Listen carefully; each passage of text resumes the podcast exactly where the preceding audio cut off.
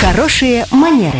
Как произвести приятное впечатление и избежать неловких ситуаций. Здравствуйте, Татьяна. Здравствуйте, Александр. И сразу вопрос. Всегда ли уместно подавать даме руку? Советский этикет, безусловно, за.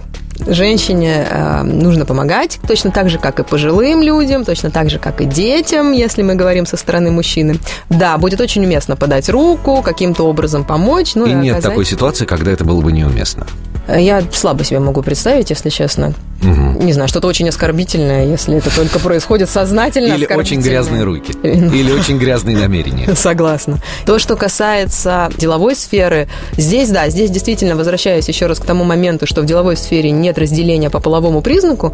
Женщина в какой-то момент э, может не захотеть принять такую помощь. Имеет на это право, так скажем. Но предложить ее воспитанный мужчина может всегда. Спасибо, Татьяна. Вам большое спасибо, Александр. Это была наш эксперт по протоколу и этикету Татьяна Баранова. Слушайте по будням в 19.40 в драйв-шоу «Вечерний проспект».